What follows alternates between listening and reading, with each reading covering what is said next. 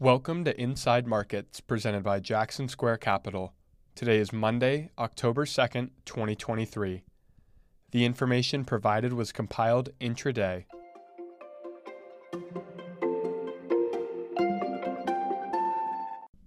US equities are mostly lower after a weak close on Friday resulted in the S&P 500 closing down 4.9% for the month of September. Growth sectors outperform while utilities and energy are downside standouts. Discover Financial is the top performing stock in the S&P 500 after a better than feared regulatory update late on Friday. Insulet, Nvidia, Zscaler, and Datadog benefit from sell-side upgrades, while shares of Tesla recover from worse levels after missing Q3 deliveries. Banks are notably weak as investors express caution into next Friday's start of Q3 earnings season. Treasury yields are higher with the 10 year backing up to 4.67%. The dollar is firmer versus major currencies, with the dollar index back at year to date highs. Gold is down more than 1% on dollar strength, and crude oil is lower for a third straight session. Manufacturing ISM for September was a net positive, with stronger growth and weaker inflation read throughs. The headline number increased 1.4 month over month to 49 on improved new orders, while the prices paid component fell 4.6 points to 42.8.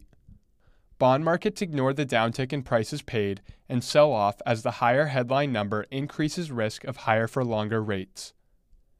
Services ISM is due this Wednesday, but market participants are far more interested in weekly jobs figures, including the August JOLTS report tomorrow and the September jobs report on Friday. Next week brings the September CPI print on Thursday and the start of Q3 earnings season on Friday. The Fed's Powell, Harker, Barr, and Williams are all scheduled to speak today, followed by six more officials this week. Reports cover the surprise passage of a continuing resolution to avert a government shutdown. A government shutdown was never much of a concern from a market perspective, and the resolution only keeps the government funded through November 17th.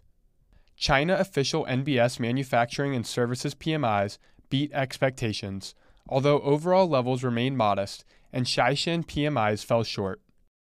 China new home prices were up slightly in September, and the BOJ Tankan confidence survey came in better than expected. Early investors in small businesses can exclude up to $10 million in gains from taxation. At Jackson Square Capital, we work to help investors take advantage of their qualified small business stock or QSBS exclusion. Email hello at jacksonsquarecap.com to learn more.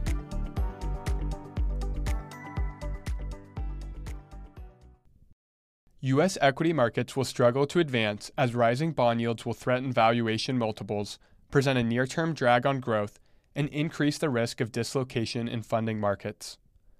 The three month long rise in bond yields hasn't come from fundamental sources, as inflation break even yields remain little changed over the period. Increased Treasury issuance is playing a factor, but the recent backup seems primarily based on a tendency for 10 year yields to converge with terminal Fed rate expectations at the end of a hiking cycle. If this dynamic continues in the near term, we should expect 10 year yields to rise above 5% this quarter and keep pressure on equity markets. The market cap weighted S&P 500 looks relatively resilient when you compare it to the more cyclically sensitive Russell 2000.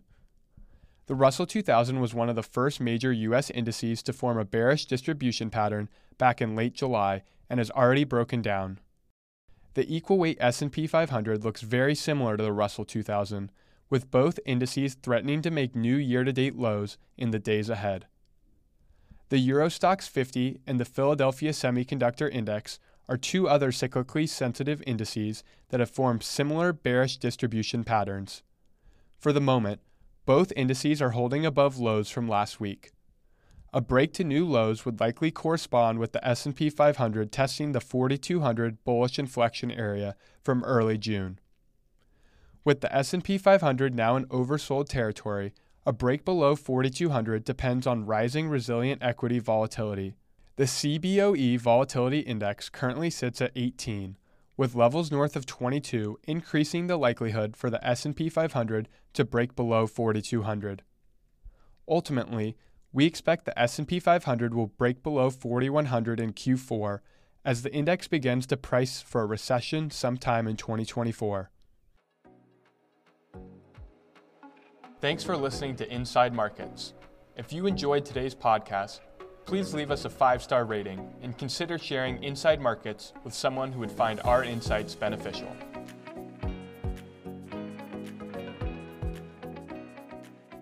Investment advisory services are offered through Jackson Square Capital, LLC, a registered investment advisor with the U.S. Securities and Exchange Commission.